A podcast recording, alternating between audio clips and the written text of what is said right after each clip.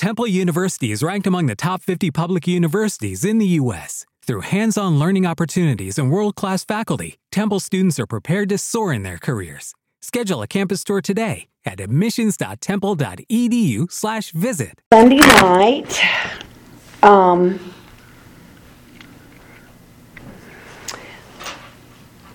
we're, we're talking, we finished talking about 1 Corinthians 12, all of the manifestations, the benefits of grace.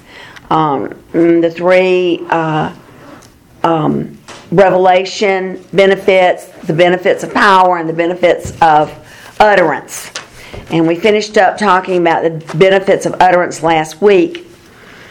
And um, what I want to do now is, is just talk about authentic power, real, real power. Um, it is not to deny the power of the Holy Spirit in any way, but when you look at the church at Corinth, they had all been filled with the Holy Spirit and they um, um, and they had everything available to them. But rather than seeking the authentic power, they began to usurp that power to themselves and appropriate it in, in inauthentic ways. I guess is the way I want to say that. In that, um, yeah, the power was there to prophesy. The, the grace was there to um, speak in tongues. The grace was there for all the benefits to flow in the body, prophecy and, and um, everything to flow. But because the people had usurped the power and appropriated it themselves, they got over into the flesh, and the product of that was confusion and disorder. And then you go from the authentic power of God to having um, manipulated it to an inauthentic use, I guess is what I'm saying. Um, and um, what you want is authenticity when you minister. You, you want to be sure that you're operating in the true power of God. And that's a mindset. It's it's a mindset as much as it is anything. I love this quote. This came from a book called Shifting Shadows of the Supernatural. Um, didn't exactly love the book. I was a little uncomfortable with some of it. But Julia Loren nailed this, and she said, Our challenge and responsibility is not to move in power, but to move in the presence of God. And that's huge. That's just huge. Um, to walk in intimate relationship with the one who releases his anointing through us. We become like the one we behold and worship. We're going to look at that scripture in a few minutes. By seeking to draw closer to the God of power, we become increasingly more like him. And the more we seek the God of authentic power, the purer his anointing will flow through us. So when you and I know we've all experienced that when you get into circumstances where, um, yes, the power of the Holy Spirit is there, but people begin to try to work it up in themselves and uh, misuse it. And, um, you, you know, there are just certain things, you, you just feel it in your spirit. You know something's not right. But, but um, it's the very thing that causes the rest of the church to say, we're not having anything to do with that foolishness. Mm-hmm. And we have to be sure that we are in in the authentic flow of God's power. That we don't pervert it. That we um, that we simply seek God, the one who has the power, and that we move in Him and not in the power. Um, I, I think that's one of the best quotes I've ever seen that kind of hit what what we see. And mostly people end up making the mistake because of ignorance anyway. Um, you know, they're not really ever taught, um, you know, about it. And so you see a lot of craziness when you get around people who, you know, who believe in the full gospel message. And um, um, you go from one extreme to the other so that um, the leadership in some churches will say, you know, well, you can't operate in the power of the Holy Spirit unless you are a member of this church and unless you have, you know, jumped through hoops to, you know, to and, and we're and you and we have approved you, you know. That it, it's so tight on the one end, and, and this is in full gospel circles. I'm not talking about in the Methodist church here. I'm talking about in full gospel circles. They they control it so tight that people outside of their church and outside of their um, their system, I guess you want, would say, or their doxology, or whatever you want to call it, um, uh, then they don't look on any other manifestation of the Holy Spirit as being authentic power. Aren't they setting themselves up as God by doing that? Yes, they are. You know, they put everybody back under the law again. And um, it, that is completely wrong on the one hand, and then on the other hand, you know, there are those who just uh, run wild with it, like the church at Corinth, where there's no order and they're not being led by the Holy Spirit; they're being led by their flesh. Um, well, that's showmanship there. It is on a big show. It is, and and it is very uh, obnoxious. It's obnoxious to me, and I'm a spirit-filled person like you guys, and and that's obnoxious to me. But you can pretty much see it when you run into it. And um, I mean, we've seen people come into our church and do that, act crazy, and um, um, dance in the aisles, and they don't last very long here. Um, but corporate worship involves some respect for each other. Exactly, exactly. And God is not the author of confusion. And when things start to get confusing, and, um, you know, I've also been in situations where one person will get up and prophesy something, somebody else will prophesy, and it'll be completely, uh, you know, almost an opposite message. You know, so you you know those are the things that drive us as just believers who love the Lord away from such foolishness. You know, and um, and it's one thing that's caused the church to become so sterile. Um, is the misuse of God's power.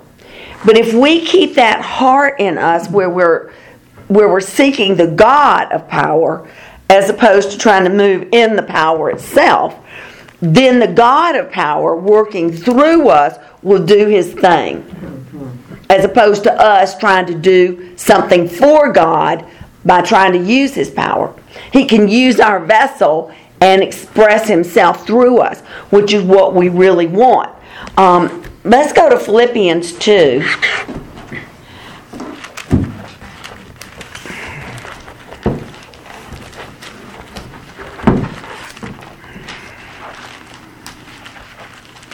This one we've been through a lot too, this scripture. But in terms of authentic power, um, I just want to look at Jesus. And the truth is, Jesus did not operate here um, as fully God. He operated here, he, he worked here as fully man, a, a, an earthen vessel full of the power of God. And God worked through him exactly the way that we should do. And that's why he said, The things I do, you'll do also. Because he did it exactly the way human being flesh on earth can walk. He, he wanted to show us what was possible when you allow God to work through you. Um, and that's our goal. But you need to look at God, at Jesus, as well as being that surrendered vessel. He, he didn't operate that power and, and command other than what God told him to do. You know, he did only what God said to do and said only what God said to say, and then God did the works through it. You know, it, was, it wasn't Jesus as God at that point doing the miracles. It was the power of grace working through him. So we don't we're really without excuse. We just are, which gets my goat cuz um you know, we just kind of miss the boat. You get comfortable and you get sidetracked and you get, you know, uh, um, everything going in your life and you get comfortable and um, we need to get shaken up a little bit here. All right, look at Philippians 2, start with verse 4. Because this is the mindset that we need to have.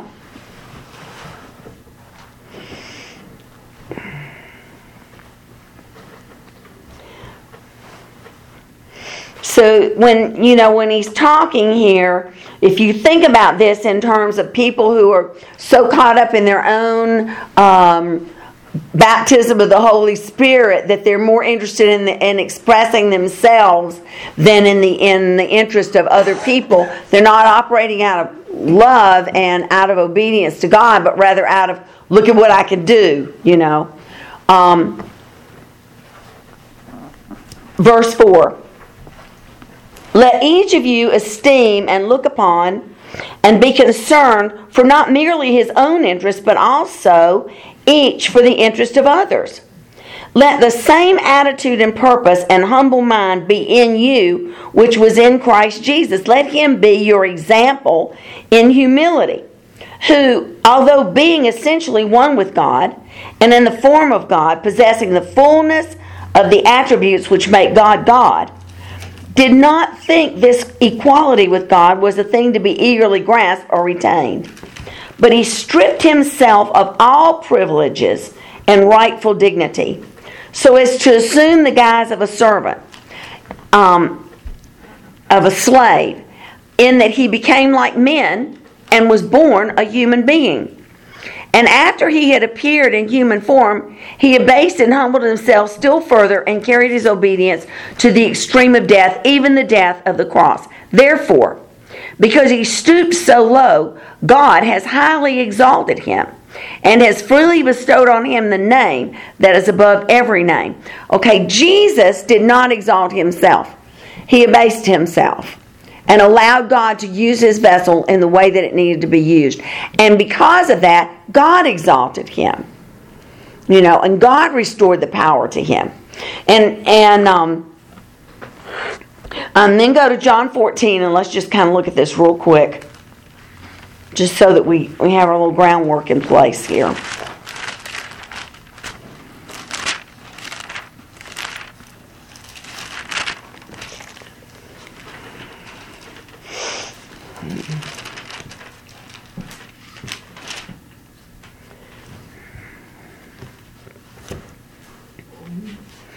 Um, look at verse 10, John 14 10. He's talking to Philip here. Do you not believe that I am in the Father and that the Father is in me? What I am telling you, I do not say on my own authority and of my own accord, but the Father, who lives continually in me, does his works, his own miracles, and deeds of power. Believe me that I am in the Father and the Father in me, or else believe me for the sake of the works themselves. In other words, if you can't trust me, at least let these works that um, are done in my Father's name convince you. So he's saying, I, I'm just a man here. But if you if you cannot believe that God's in me and that I'm in him, then look at the works that God does through me. Because what I say is not my own words, they're God's words. What I do are not my works, they're God's works through me. And um, we should be saying the same thing. You know, when when we're working in um, for the Lord, then then authentic power should say, um, "God's in me and I'm in Him." But the works that are being done here are God through me, not me. You know, the words that I say are God speaking through me, not me speaking the words. Um, and um,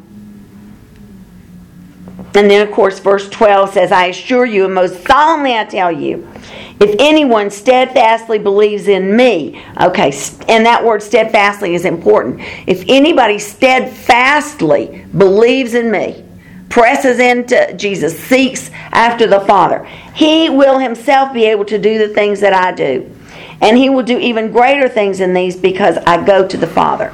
He, he didn't say, seek the baptism of the Holy Spirit he said, you know, believe in me, seek me, press into me, um, you know, and I'll lead you where you need to go. I'll get you there. And um, And it's true. You start looking for something, and God will see that it gets in your pathway. How many times has that happened to us?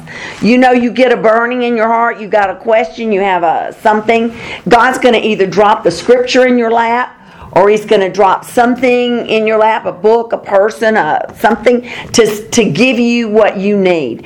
And But that doesn't come by ginning up your own intelligence, your own wisdom. The, the true revelation comes when God just dumps something in your lap. And it's always so cool, you know. I, I get tickled Bill say, listen to this, and he'll read the scripture, and I'll listen to this, Bill.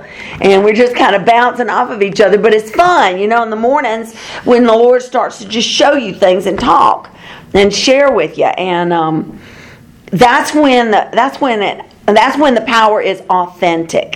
Well, Sandy, I'm just sitting here grinning the whole time because the Holy Spirit wants certain concepts taught.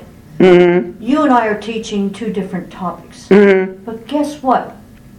This morning I taught the same verses, the same concepts that you have just been Isn't that funny? It's the same Holy Spirit. Philippians, John, all this, and the same words coming out of your mouth came out of my mouth this morning. There you go. Now you tell me. It's the same Holy didn't plan Spirit. any of that. And they're two different topics. Yeah, and yet here but we different are. Different phases or aspects of each Of topic, the same and it all goes together. But that's why That's I'm it. sitting here grinning. I can hardly contain myself because your words are coming There you out. go. I said that exact same thing this, This morning. morning, there you go. So it had to be coordinated. Yeah, by the Holy Spirit. synchronicity of the Holy Spirit when He wants Yeah. something done.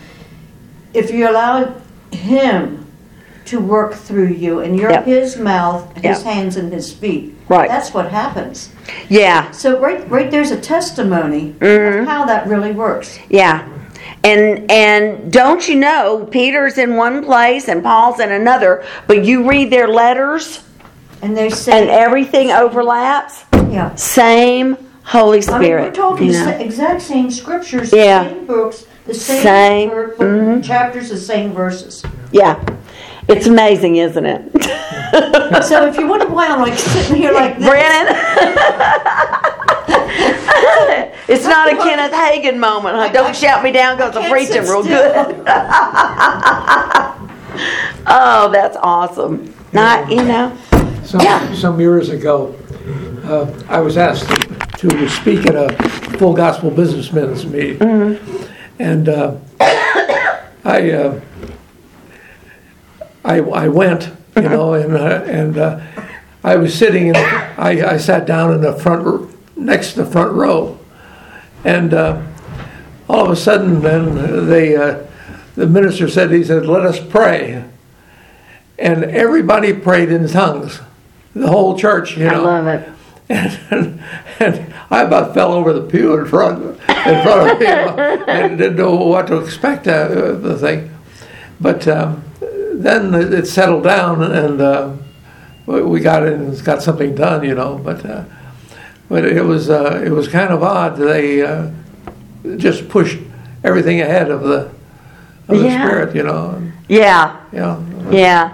You, you never, I, you never know, and it does. Sometimes it just, it's, it's like um, rubbing your hair backwards, and you know, it doesn't, it doesn't feel right. You know, it just doesn't sit right. But um, yeah, I, uh, I agree with that, and we have to be really careful with it. But at the same time, I think we have to be uh, bolder than we are. Um, I, I am coming more and more to the conclusion that um, once you are filled with the Holy Spirit, you really become, in a way, confrontational. Not not so much with people, but with um, the powers of darkness. You you will become a confrontational figure.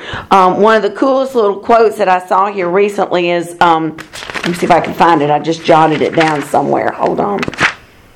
Oh, if we aren't dangerous, we're wasting time. Do you love that? I thought, yeah, there you go. If we're not dangerous, we're wasting time. And uh, I think we ought to be dangerous. The, the other thing that comes with this authentic power is um, so, on the one hand, you have people who are going out um, and just saying, Look what I can do. But you also have people who, in humility, are holding back. You know, they go, oh, you know, that's just for some people. It's not for me. And that's, you know, I, I'm not ever going to be that perfect. And the other excuse is this well, Jesus was God. Of course, he could do those miracles. You cannot possibly expect us to do those miracles. I mean, you know, he was acting as God and he was perfect. And even if he was acting as a man, he's sinless. He never committed a sin, you know which also breaks down the idea of authentic power. Um, you're still, when you get to that point, uh, you are still trying to control any power that you have in terms of your own ideas of um, uh, what you should and should not be able to do. Oh, I could never raise anybody from the dead. That, you know, Jesus was God. Of course, he could raise people from the dead. Do you know what I'm saying? And that too is an inauthentic display of power. I can lay my hands on you and pray for you to be healed, but I, I couldn't believe for, you know, some healings. Just just a few I could pray for and believe. That too is an inauthentic power. You know, it, it we make things so much more complicated than they are. We need to just show up and let God do what He does. Let God be God. But we get all caught up. We get back under that tree of the knowledge of good and evil again.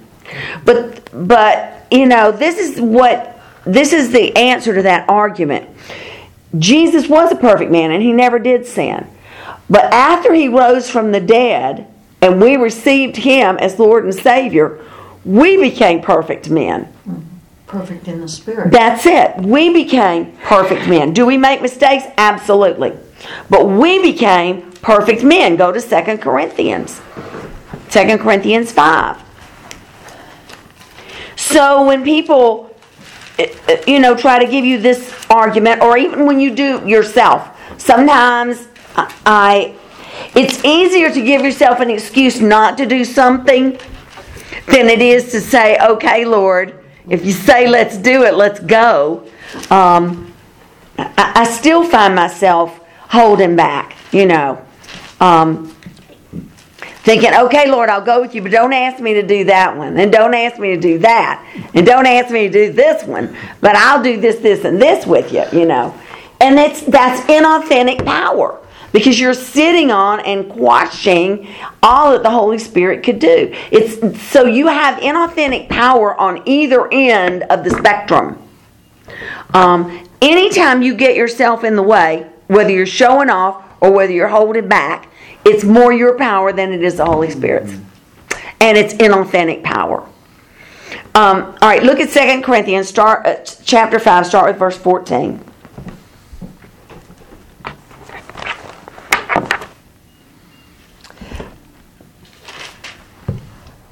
Okay, and Christ, of course, is the anointing of the Holy Spirit, the presence of the agent of grace, okay?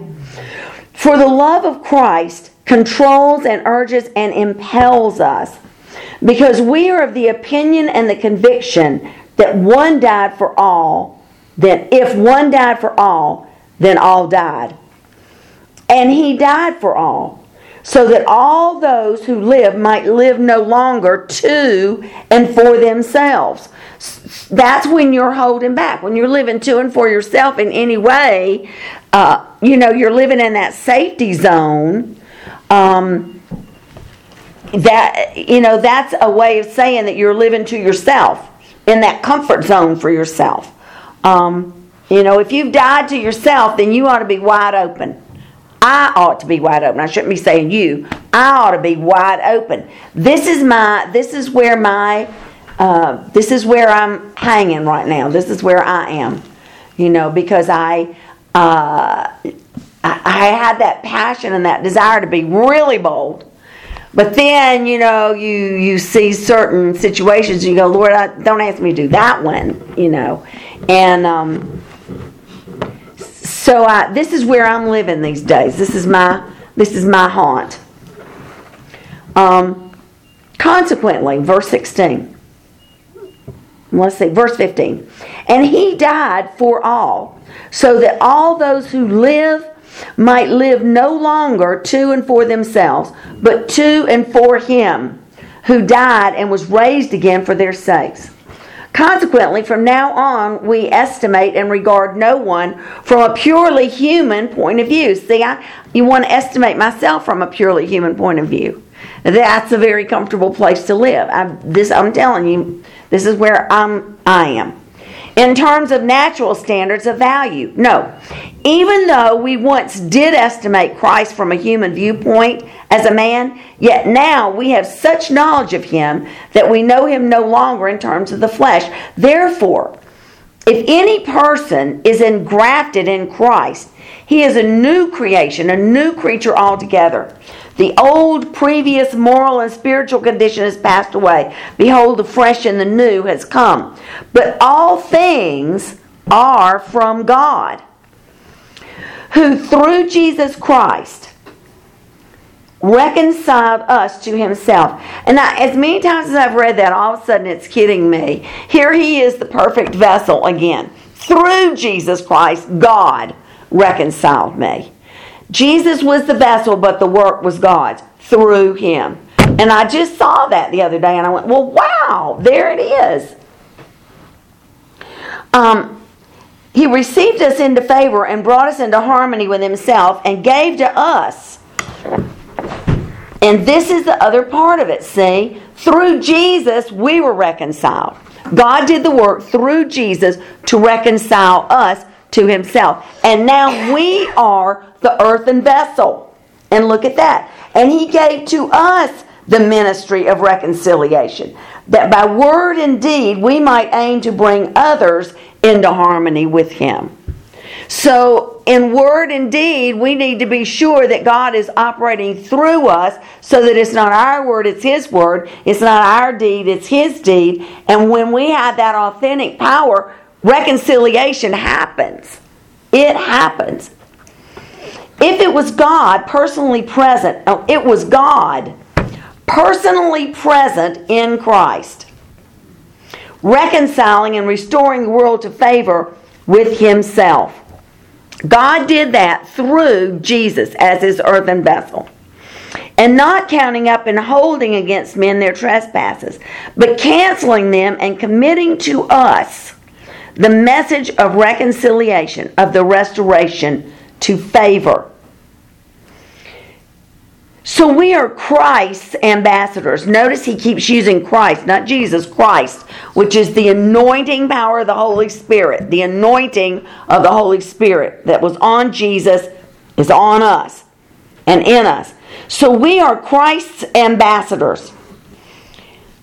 God making his appeal, as it were, through us. We, as Christ's personal representatives, beg you for his sake to lay hold of the divine favor. That word is grace. The divine grace now offered you and be reconciled to God.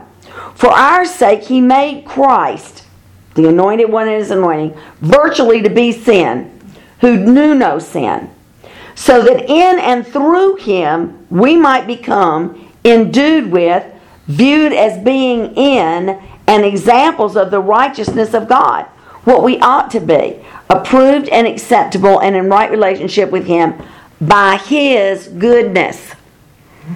So, Jesus, as a man, was made perfect from the beginning. He didn't sin. But through Him and through the agency of the power of the Holy Spirit, the grace of God, we were made perfect.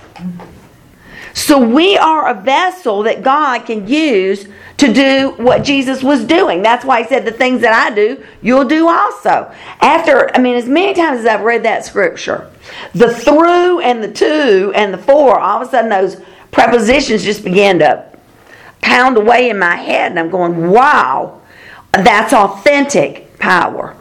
That's authentic power. Um, and we don't view ourselves as being that righteousness. We struggle with that.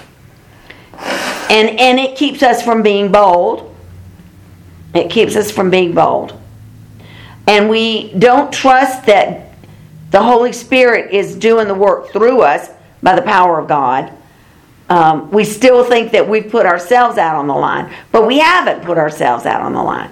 But if you don't go out on the edge. The Holy Spirit won't be out on the edge. We have the we have him in our vessel, and we have to take him to the edge so that he can do those things. You know, we we have to do that. So once we receive God's righteousness for ourselves, now we're ready to receive Jesus' anointing, the baptism of the Holy Spirit, and fire, and that flow of authentic power. Then, then the flow is there. So then what do you do with it? That's the deal. All right, back up to chapter 3, 2 Corinthians chapter 3.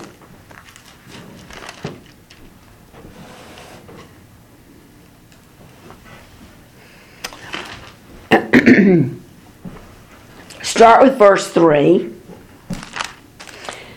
Okay, and we're going to skip down a little bit in a second. We're going to read 3 through 6 and then go down to verse 17 and then keep reading right on into chapter 4. So, 3, start with verse 3.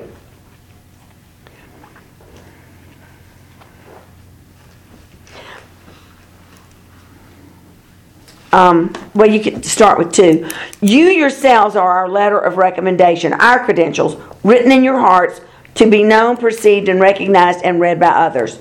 You show and make obvious that you are a letter from Christ, delivered by us, not written with ink, but with the Spirit of the living God, not on tablets of stone, but on the tablets of human hearts.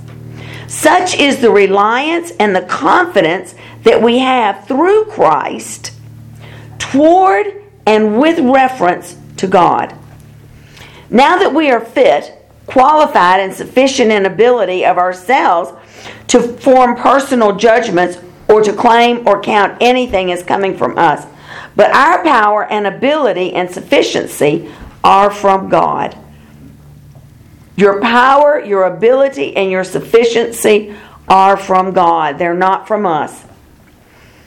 Um, he who has qualified us, making us to be fit and worthy and sufficient as ministers and dispensers of a new covenant of salvation through Christ, not ministers of the letter of legally written code, but of the Spirit. For the code of the law kills, but the Holy Spirit makes alive. Now skip down to verse 17.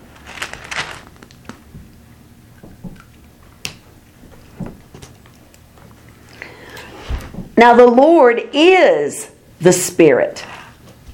And where the Spirit of the Lord is, there is liberty, emancipation from bondage, and freedom. So, you know, that's one of the things Jesus said in, in Isaiah 61. Well, let's go to Isaiah 61. Stick your finger there, and we're just going to stop and go to Isaiah 61.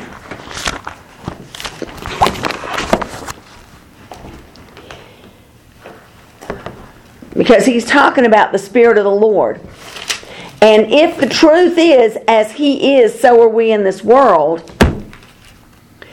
then we have to look at this.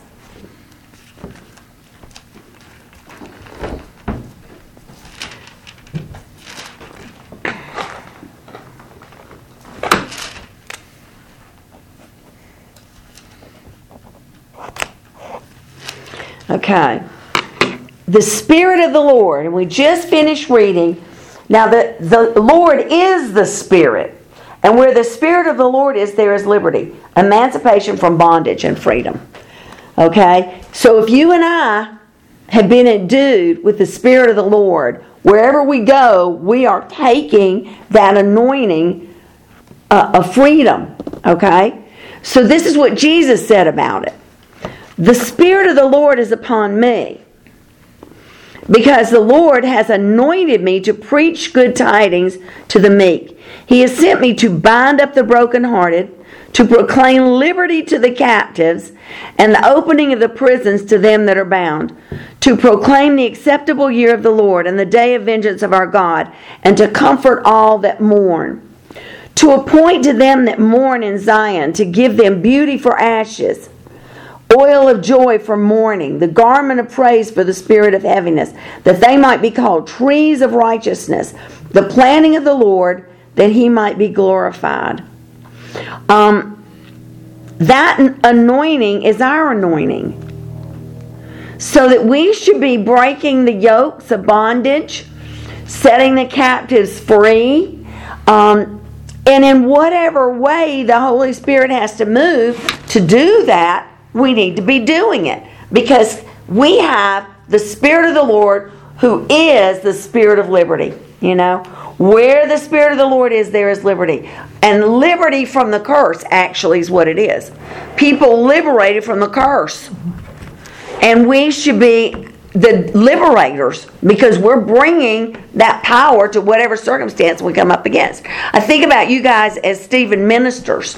You know, when you go out, you're talking to people who are oppressed, who have bondage in their lives, and you have, um, you know, you you have the anointing and the power and the ability to break those bondages. You know, but but we need the words of knowledge, word of wisdom. We need prophecy. We need all those things operating in us to know how, how that needs to be done. As a vessel, what do we need to do? And um, the words that we speak are not our own, and the power that flows through us is not our own. But um, I just think about those opportunities. You know, as I, was, I was reading through all this, I'm going, you know, yeah, but everywhere we go, you go to work, you go anywhere, you go to the grocery store. I ended up praying for somebody at Walmart the other day. You know, yeah, because you, you know, you just it, wherever you go, that's that's what you are. And um, I, I was reading um, Bill Johnson. His work is if, if you get a chance to read any of his books, Bill Johnson is he's incredible. Um, and um, um, he's talking about how he's gotten to the point where even when he goes in a store, before he goes in the store, he'll say, Lord, let me be that vessel. Wherever I go, I want the atmosphere to change. Wherever I am, you know, you flow through me, you change the atmosphere, use me wherever you can. Even when he just goes in a store, in the grocery store or whatever. So I thought, I can do that, you know. So I started praying that way. Like if I go to the gym or if I go, you know, wherever I'm going, I started doing that because I want to see this. Bill Johnson is actually, he speaks to this. Mm, this authentic power. That's what he speaks to. And, um, it's he has a full gospel church, of course, but they but they train young people to just go out like you know like the the, the ones that Jesus sent out, and they have they have seen God perform miracles like you wouldn't believe. Just young people who were being trained, but you know I never thought about needing to be trained. But there is a training that takes place, and uh, Bill Johnson says it's like this: it's like uh, the school of hard knocks. You have to do it to, to get the training. If you never pray the first time, you never learn anything. And every time you pray for somebody, whether it works or it doesn't, you learn something new and you take another step forward. And so you're not going to walk on water day one, but you might. At the same point, you might. But um, just you have to be ready for everything and then learn as you go. Um, you know, nobody just stepped on the scenes and. Um, had it down perfect except Jesus. But you know, even Jesus couldn't get keep people healed in his hometown. You know, it wasn't like he, he batted a thousand. He didn't either. You know, he stepped over how many people at the pool of Siloam just to get the one man. It wasn't like that. You know that anointing when God directs it, it's going certain places, and you know you have to listen. He didn't get everybody at the pool of Siloam healed, but he got that one guy up, and um, so, um, you know, we can't look at our uh, record, you know, how many notches you've got in your Holy Spirit gun. You have to, you know, you have to um, just keep your eyes on the Lord and just let Him do things. But you need to be available. You just need to be ready and you just need to be wide open and let God do what He does. And that's the scary part. That is the scary part. All right, now go back and let's finish Second Corinthians. Story we're going to read down into 4.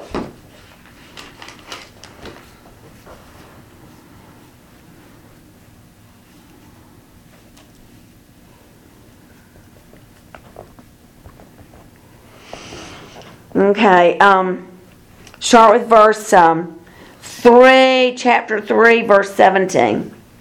And then we're going to read down into 4. Okay, now the Lord is the Spirit, and where the Spirit of the Lord is, there is liberty. And all of us, as with unveiled face, because we continue to behold in the Word of God as in a mirror, the glory of the Lord, we are constantly being transfigured into his very own image in ever increasing splendor from one degree of glory to another. For this comes from the Lord who is the Spirit. So we have to really press in. You know that. We have to stay in the Word. We have to continually look in the face of God. We have to um, stay on top of our own flesh and let God be God. Um, authentic power. All right, let's keep going. Verse 1 in chapter 4. Therefore, since we do hold and engage in this ministry by the mercy of God, granting us favor and benefits opportunities, and especially salvation, we do not get discouraged, spiritless, and despondent with fear, or become faint with weariness and exhaustion. So, getting discouraged is real easy. You know, if you're if you're ministering and expecting things to happen or afraid they aren't going to happen, discouragement can come very easily. But he says when you're looking at the, you know, at the full word of God and you're trusting God completely, you don't get discouraged. You just look for the next opportunity and the next opportunity and the next opportunity. It's a whole different mindset than what we've been living. We have renounced disgraceful ways, secret thoughts and feelings and desires and underhandedness and methods and arts that men hide through shame. And I'm going, oh, yeah, you know, you do hide through shame. Lord, don't let me have to be the one to pray for that person. Just let somebody else do it.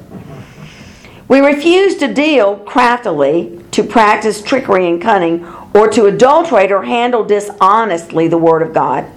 But we state the truth openly, clearly, and candidly.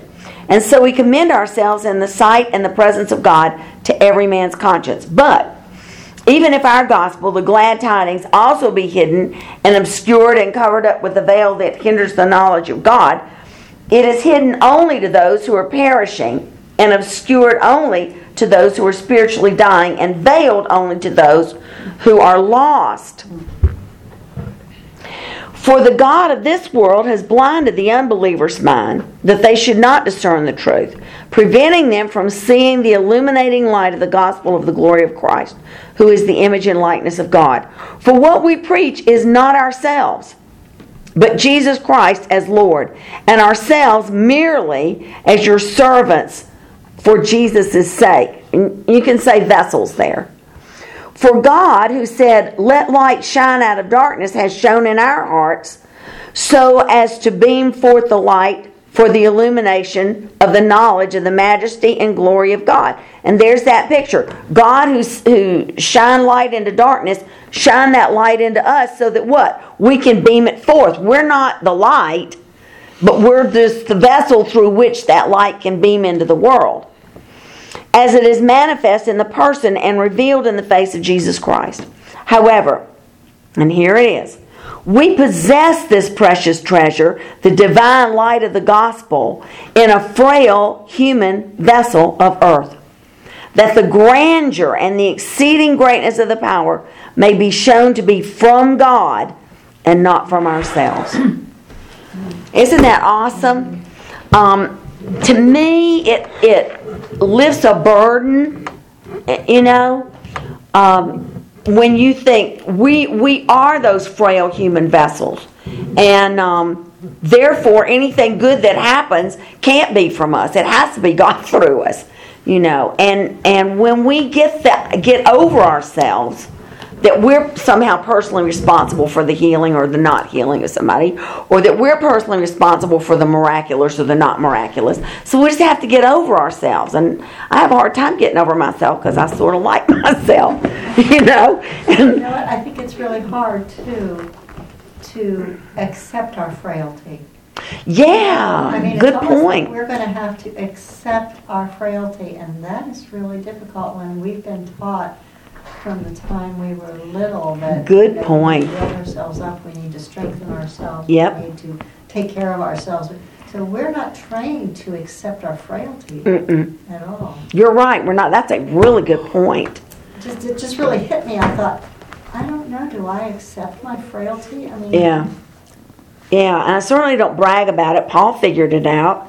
He bragged about his frailty, his, you know, but um, yeah, no, I, I that's such a good point.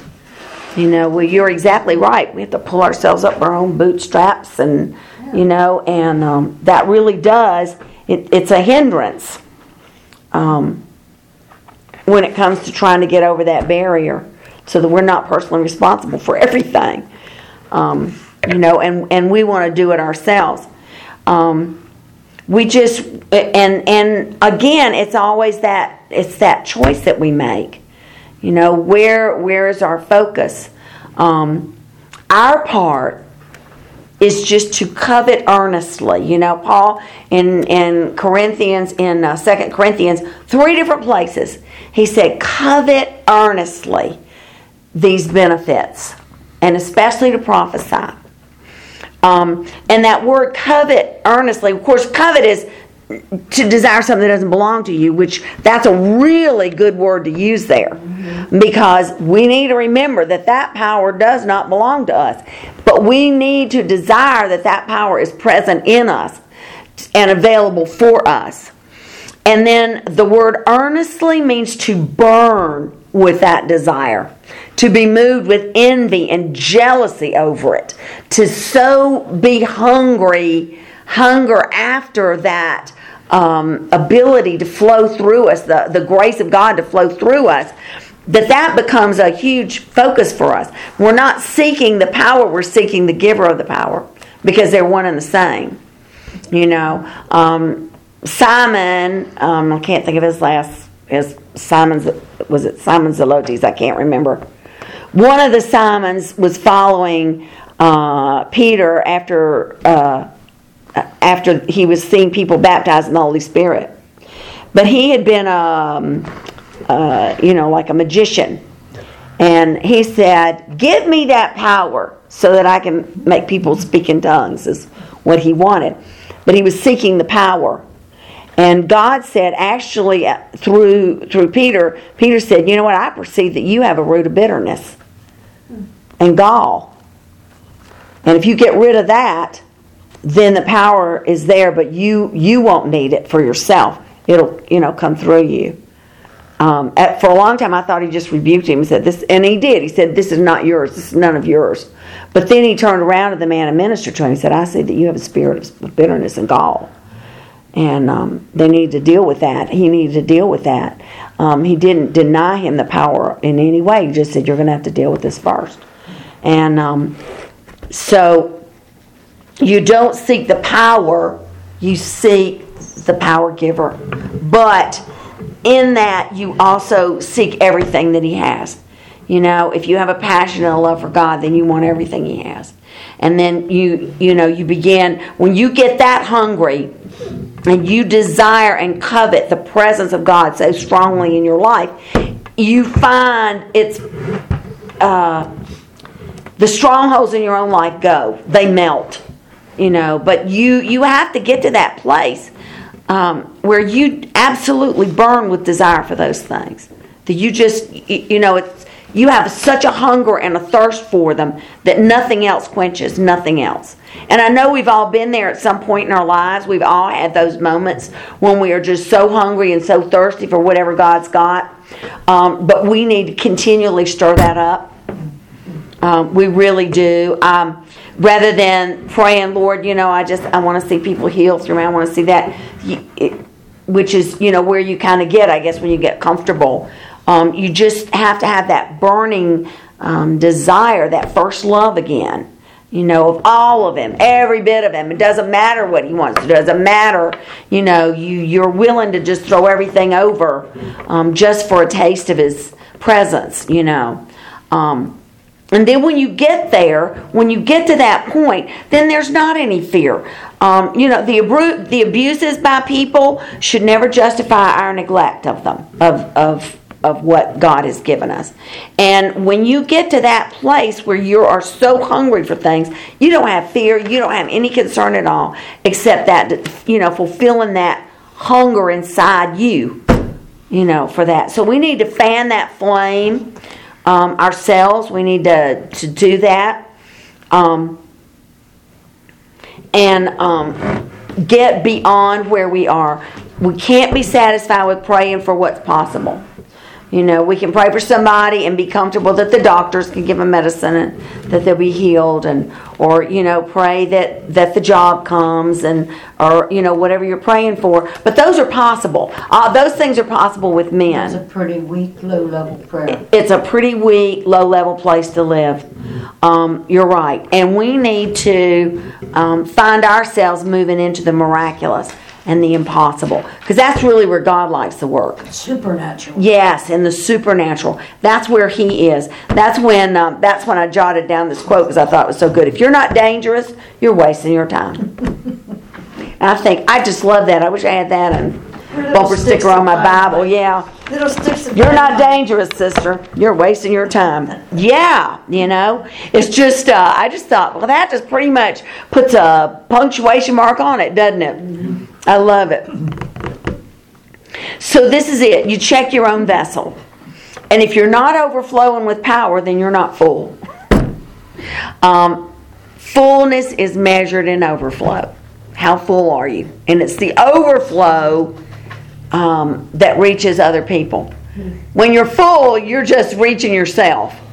But it's the other. It's the overflow that reaches other people. Um, it, look at. Um, go to Ezekiel 47.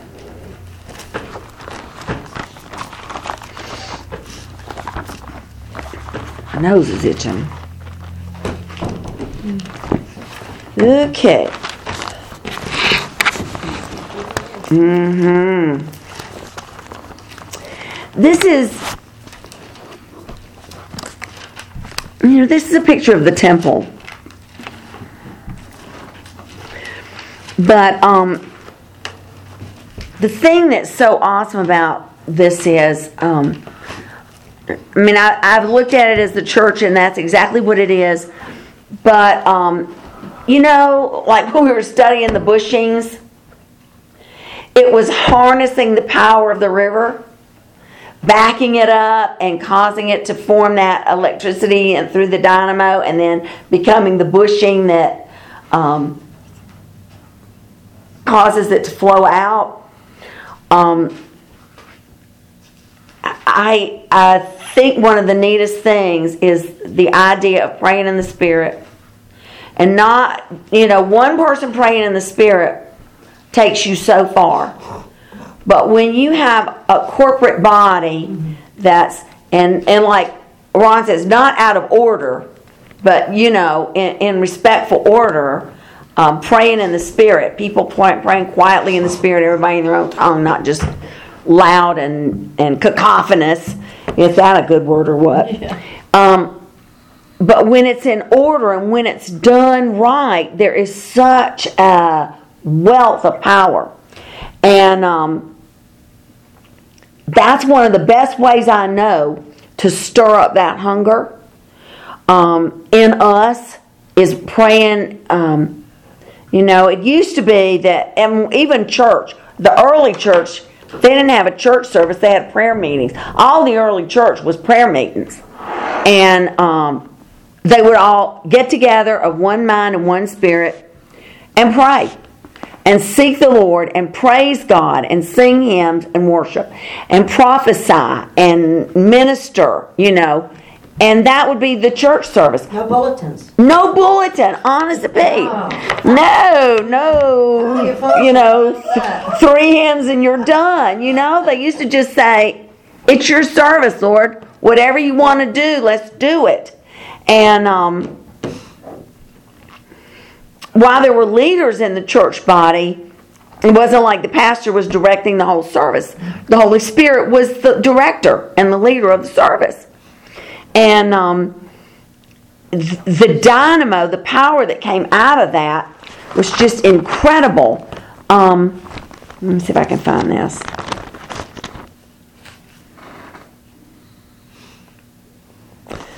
Let me just read a little bit of this to you. They were praising God for victory. They were all together. And um, they were praying. And I love it because instead of, you know, praying for protection and covering because everybody was after them, they were praying for boldness. Which, that's awesome, isn't it? In the face of everything. A, a key for us is to pray with that, for that boldness. that we can speak your word.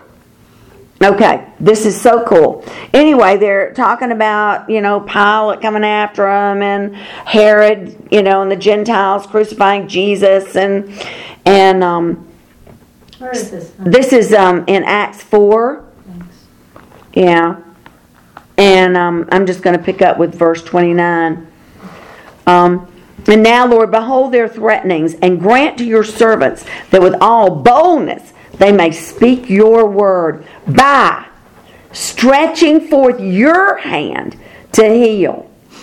It, it wasn't, they're not praying for their hand. They're saying, Lord, just give us the boldness to show up in the face of all these people that are against us, and then you stretch forth your hand.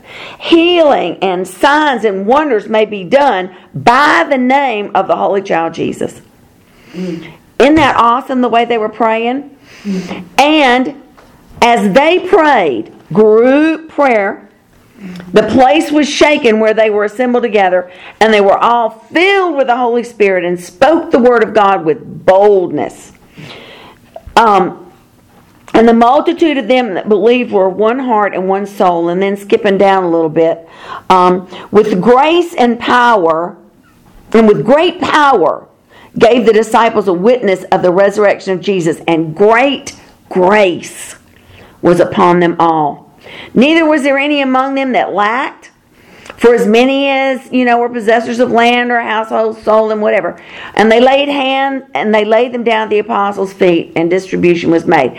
And um, those that were brought were healed. Everything that that went on beyond that was was the power of God, signs and wonders and miracles, and. Um, what I, I see is is that this corporate prayer, this thing that we have the ability to do, getting into the spirit and just praying in the spirit together and standing in agreement together um, is such a, an important aspect.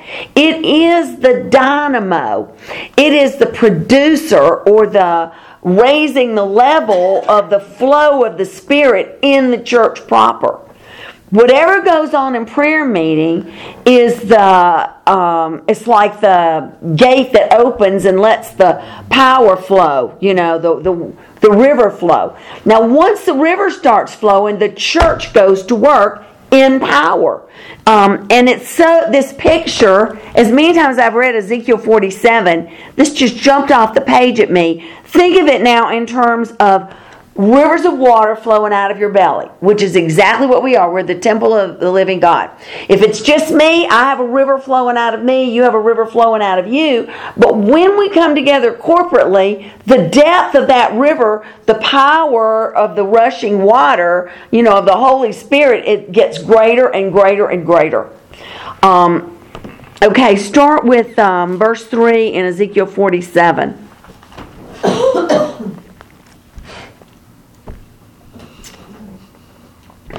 And when the man that had the line in his hand went forth eastward, he measured a thousand cubits, and he brought me through the waters. And the waters were to the ankles. And again he measured a thousand, and brought me through the waters. And the waters were to the knees. And again he measured a thousand, and brought me through the waters, and they were to the loins. And afterwards he measured a thousand, and it was a river. And I could not pass over it, for the waters were risen, waters to swim in, a river that could not be passed over. And he said to me, Son of man, have you seen this? And then he brought me and caused me to return to the brink of the river. Now, when I had returned, behold, the bank of the river were many trees on the one side and the other. And if you think about us, we are trees planted in the garden of God, right? We're supposed to be full of sap and bringing forth much fruit. So here we are, the church proper. Now, the river is, as we pray in the Spirit, you know, that river rises, the power rises.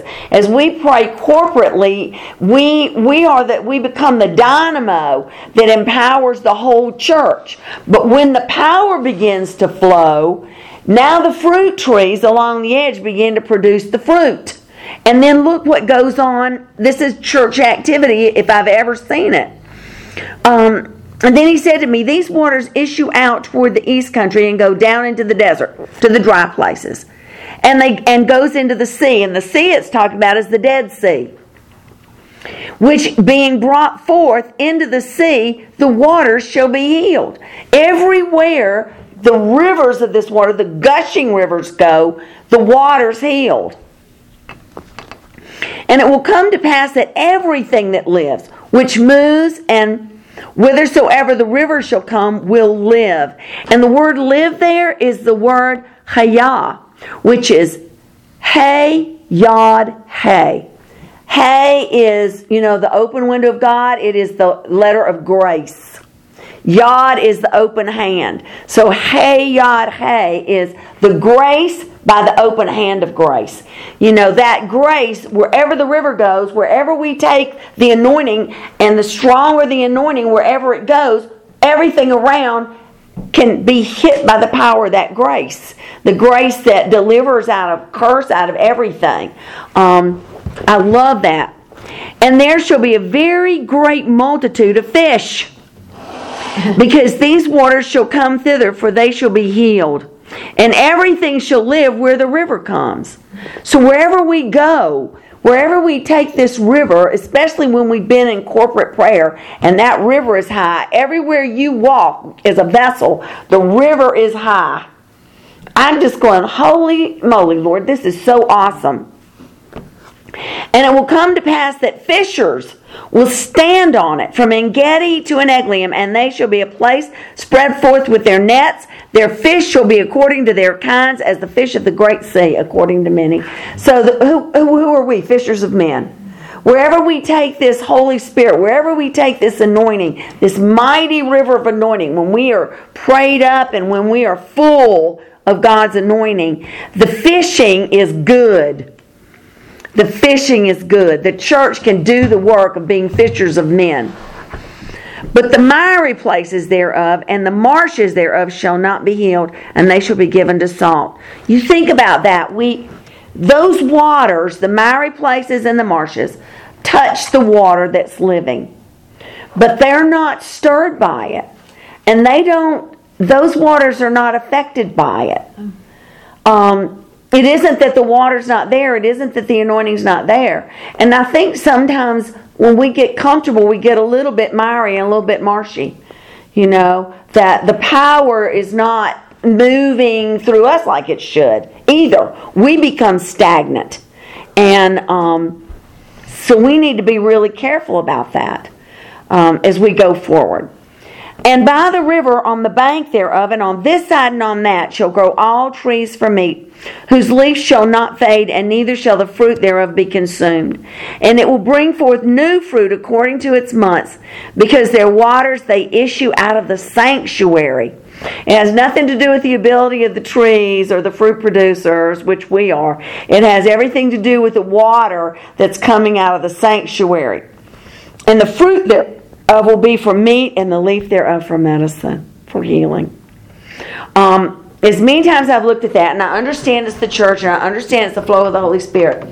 I never really saw it as, you know, what causes the river to rise? Why does it get greater and greater? You know, and it's that corporate prayer. It's that corporate, you know, of one mind, of one spirit, of one oneness, and the river rises. And when you walk out full of that anointing, everywhere the river goes, everything has a possibility of coming to life. Now there will be marshes and miry places around you that won't be touched, but there there should be opportunities everywhere. And when you show up, you ought to be stirring people up, even with not even meaning to. You know, the, the presence of the Holy Spirit ought to stir people. It, it ought to be like that with us because that's the way it was with the disciples. You know, they just walked down the street and people were rushing to just get in the shadows of them. And um, they didn't do one thing. It was the river gushing out of them that brought Hayah, the grace, at the hand of grace, to anybody that got in their way. And um, we ought to be so full, but how did they get full? They would come together in one mind and one spirit and pray and seek the Lord and get into a place of power. You know, just let the Holy Spirit minister to God um, and um, ask for the boldness. Ask for the boldness. and ask for that power to be there and then take your vessel out.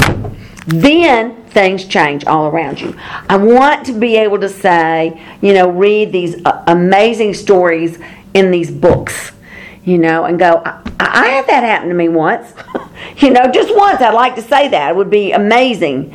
Um, you know, to walk into the coffee shop and end up praying for the little uh, um, coffee lady and getting her healed of whatever, or you know, having a word of wisdom or a prophecy over right there at the coffee bar. And you know, I, I, I would love to see those things happen. You know, really happen because we're flowing in the Holy Spirit. Um, it just it it it just would mean everything, and and um, so that's where I'm kind of heading. Um, we're going to talk m- more about this next week about arriving in this place where the, the authentic power is. You know, where where you get yourself out of the way. And um, um, so we're just going to keep moving here until God's done with us. Then I think, because I'm starting, and uh, my Sunday school's way behind you, but we'll probably start. Uh, we're going to do, we're going to work on the kingdom of God and the kingdom of heaven.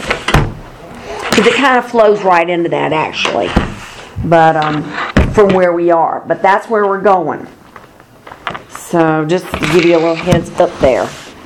Okay, let me just pray for everybody, and we're going to leave. We're a little early, but I'd rather do that than start uh, something new here. So, Father, we just want to thank you for your word, and I, I just ask that you would just shake us to at our very foundations, Lord. Get us out of this lethargy and out of this. Um, comfort zone, Lord, that you would take us to a place um, where you could use us mightily wherever we go, that we really would have that sense of your presence always and um, keep ourselves filled to the full so that the river coming out of us is powerful and mighty. Um, that anointing to break the yoke of bondage in whatever situation we find ourselves. Father, I, I just want to live that exciting life on the edge with the disciples. I, I want to be there, and I know everybody around this table is hungry too. So, Father, take us there by the power of the Holy Spirit. We fully recognize that we're just a clay vessel. You know, that there is nothing in us. Um, and, and we fully recognize that all good works, all the power, all the goodness, all the grace, everything that comes is your hand through us, Lord. And um, so, like Paul, we're going to rejoice in our infirmities. Um, Lord, we just thank you so much for it. We ask it in Jesus' name, and we thank you for the answers, Father. Amen.